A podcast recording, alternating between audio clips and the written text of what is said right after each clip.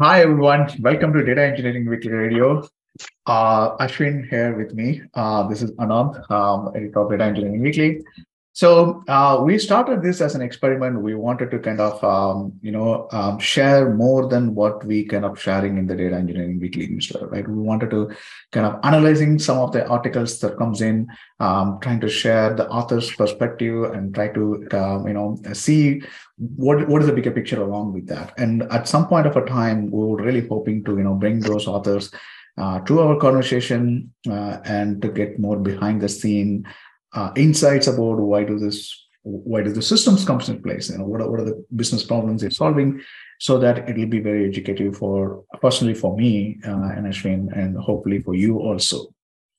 So with that the edition that we are going to discuss today is data engineering weekly edition 119 so um, I know we are like about two weeks off from that, but like this is something that uh, we've been trying, retrying all the time. Hey, this is the first time. There's always something, a lot of things to improve. Um, so let's jump on. Hey, Ashwin, you wanna introduce yourself? Hey everyone, hello uh, subscribers of the Data Engineering Weekly, uh, and welcome to this podcast. I'm happy to be on this show with Anand, uh, sharing my perspectives and takes from uh, the author's viewpoints and also some of my takes from the industry as well. Uh, and I think weekly 119 and 120 and all of that, I think that Anand is going to publish every week. He brings in a new flavor. Uh, Data Engineering Weekly has definitely been very helpful for me. It's like a consolidated list of articles that any data engineer should not miss. Uh, and I think uh, the the podcast and this radio show is basically uh, going to accelerate your consumption right? That's the goal right? So uh, excited to be here with anand sharing perspectives and also going through some of the very important topics that we feel are relevant um, to to summarize to also highlight uh, through this podcast. Awesome. Thank you so much for kind words ashwin. Let's let's jump on our first topic of the weekly edition 119 um, is scaling media machine learning at Netflix. So Netflix essentially, um, um, you know, Netflix writes about media machine learning infrastructure and, and especially for the media focused infrastructure. That's, that's a key highlighted point of it. Um, the, the key focus here is um, bring data specific to the media assets and then this field the feature store around that. Um, I think this is a very interesting um, article. Um, the authors kind of trying to uh, emphasize like why there is a need for a specialized media domain or a specialized media in a machine learning infrastructure required for Netflix. You know, Netflix as a media company, um, enormously and uh, you know innovators innovator in this adopting machine learning into their business workflow. So this is a very interesting blog post to read that. Yeah, I think uh, a lovely perspective, Anand. I think uh, I think uh, taking one or two highlights from the last sentence you made. I think specialized media focus. Uh, I think it also comes from an era where we have a lot of general purpose machine learning platforms coming up, uh, but then this looks very specialized, isn't it? Yeah, totally. I think this is something that very interesting to me. Is essentially, you know, like when when the when the Netflix recommendation engine um, came out and like that word of the word of the street is like, okay, recommendation engine, every business should have a recommendation engine. And um, there's a whole bunch of, uh, you know, plug and play recommendation engine companies available, uh, born out of it, right? If you're a New York Times, you just plug into your my plugin and it'll start recommending your article without doing that one. It's kind of commoditizing the recommendation engine. And I see in the pattern. There is a lot of specialized recommendations engine for each and every domain. There's one for media domain. There's one for e-commerce and then it gone. Like we just end up in like a more of a generalized model here. Uh, i'm not sure like is it still there? Yeah. we just don't we just don't see that. Uh, like probably they make more money there. I don't know right? Yeah this also lines up with what i am hearing from snowflake. I think the last couple of weeks whatever announcements snowflake aws they all been making they all are talking about industry specific models industry specific i think uh, probably that's how the world is projecting towards uh, no idea but then just an observation right i think uh, coming back to this blog itself which has been written by several people i think uh, this blog basically talks about some of the unique challenges and options that has been faced by ml folks in the media domain, uh, right? So they they do share some of the best practices uh, around what they did, how they approached this particular problem statement as well. Anand, you want to quickly highlight some of the key Yeah. key things from the blog? Yeah, some of the things are kind of very specific to media domain. They're kind of saying about like you know, hey, how do they handle the decoding, the performance uh, of of those uh, um, uh, the media formats and the size and the metadata associated with that, like you know, capturing rich metadata specific to the media domain. Uh, and uh, I think that's kind of a very interesting um, interesting aspect. And also they talked about like the whole media infrastructure has been widely used across like same um, feature store being used across multiple media uh, applications on, on an ML front. So it's kind of like re- re- promoting the reusability and promoting the saving the cost associated with that, not to recompute the same uh, metrics or features over the over and over again. I think that the reusability uh, is something, and reusability, uh, saving the cost, domain specific, it's kind of resonating very well with me. Yeah, and I think uh, they also cover some of the tech tools that they've used and the options that they have evaluated and the options that are available for uh, media ML practitioners uh, to understand their choices and how they've gone about it. Right, so that's that's amazingly uh, well documented here. So I think I love I love how the blog is turned up, the options for feature store that they did, AutoML and all of that. So I think uh, great, great, great highlights there. Yeah, yeah. I, think the key takeaway out of this blog is like is really the question to back to the the, the ML folks and industry. So like, um, are you building a specialized, uh, like specialized ML platform for your domain, or you're going, are you are you utilizing a general purpose ML platform, and then you're building your domain specific model there. And is your company operating in multiple domains? Like Netflix cases, like there's an e-commerce aspect of it, there is a media aspect of it, the production media production aspect of it is that if you take in any e-commerce company, there's a supply chain aspect, there's a, there's a consumer aspect of it. Do you see a specialized machine learning more, you know, infrastructure coming around uh, in your company? So if you, uh, you know, if um, um, if you come across any interesting case, like please feel free to come at us in, in the podcast. We'll have to hear your thoughts on that. Uh, yeah, that's great. Yeah, perfect.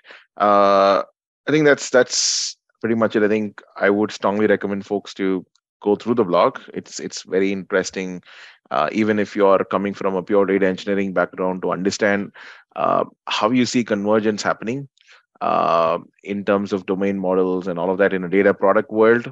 Uh, this this going to be a very thin line between ML and data engineering. So I think it's definitely a good read, irrespective of what uh, or which what's your role in the data world. So strongly Yeah, recommend yeah. that. Yeah, definitely. I think I think domain specific metric like feature so reusability. It all sounds like me a data mart. So Yeah, like data mart. data mart for ML ML infrastructure. So it's very interesting. Moving on to the next next topic, right? So um, the, another interesting uh, uh, another interesting uh, blog post came um, from Datanami uh, from Alex Woodie, um, and um, it's about open table format square offs in Lakehouse Data Smackdown. That's a very very interesting title of the uh, title of a blog.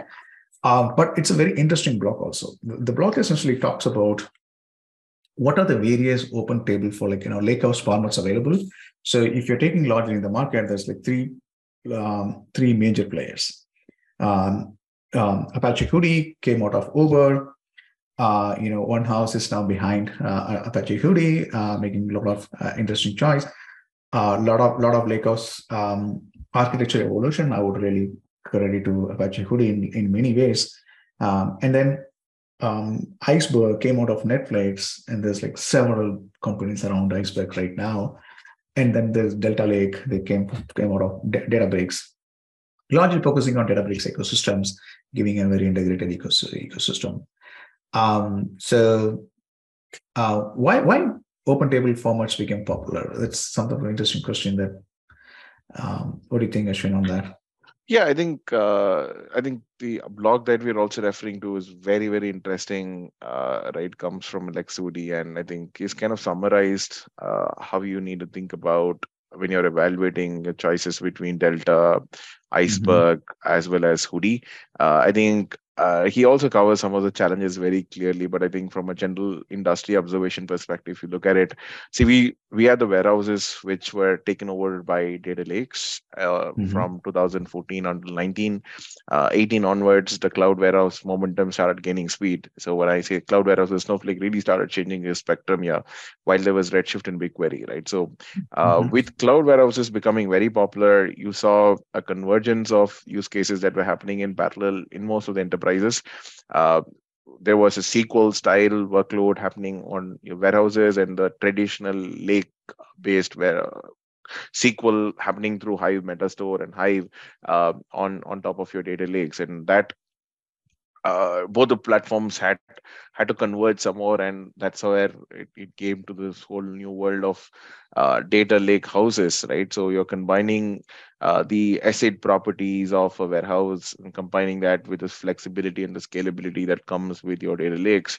Uh, now, obviously, Hive and Hive Metastore had its own set of limitations, and uh, it was not able to cater to all the required uh, properties of acidity and properties of uh, scalability, particularly to do with metadata also uh, when it comes to data lakehouse based implementations, right? So again, as you know, warehouses had its own limitations around the type of use cases and lakehouse were covering. So, but then uh, you you needed to bridge the gap, and that is the primary driver behind uh, the lakehouses uh, and Hive's uh, limitations around metadata governance, uh, Hive's limitations around uh, the whole flexibility was was definitely a, a, real reason why lake houses are becoming uh, very popular.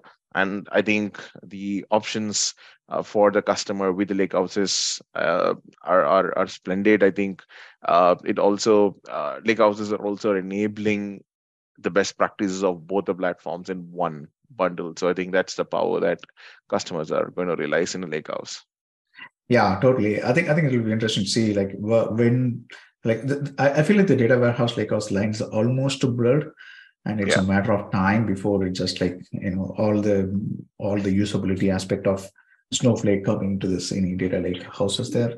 Correct. Uh, I think that's a very interesting aspect of it. Yeah, I think Snowflake uh, pushed the uh, iceberg storyline, right? So they're now they, they they know they do support Apache uh, Iceberg.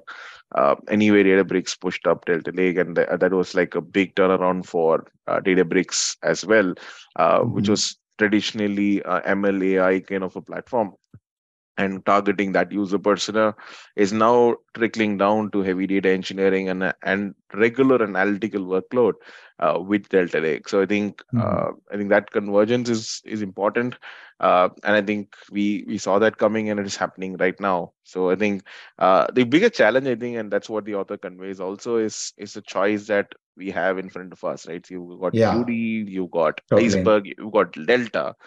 Now, yeah. how do we go about it, right? And What's your yeah. take on it, Anand? Yeah, I think I completely agree with the author take, right? Now in this case, like that's what reflect my experience also. Like, I mean, what the author essentially says that, you know, okay, we have these choices, and then he essentially the author essentially say that, uh, you know, though these features are really you know, capabilities, technical capabilities of Iceberg, Delta Table, and Hudi are fairly equal. Uh, and you know, there's slight variation. I'm sure these tools will catch up one, one way or other uh, I think it's uh, he also highlighted a lot of it's it's also dependence on the on the users and the vendor community that's also going to play a major role here.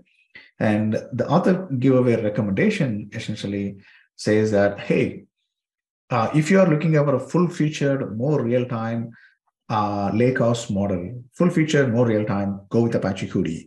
Uh, I think there's a lot of lot of truth in it. Like I mean, if you go back to the origin story of some of the systems, Apache Hudi came out to be kind of solving those real-time CDC use cases, trying to get out of it from Uber, right? So the system is kind of well designed to handle that kind of, such kind of a, a load.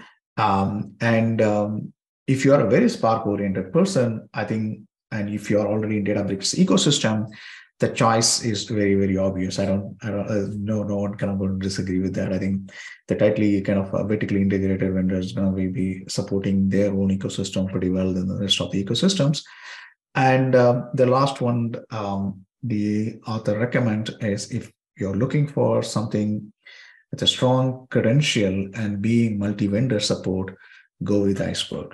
Uh, I think yeah. um, that's a very fair recommendation in my yeah. opinion. I think so as well. I think, in my point of view, I think you also kind of uh, stressed on that. I think if you compare all three on full features, everything kind of has a lot more similar uh, features and i'll say ev- everybody has their fair equal strengths uh, and the choice and and what has been covered as part of features by alex woodie in his blog is is amazing and i would strongly recommend you go through the blog uh, and we will not steal the thunder out of Alex Woodie as well.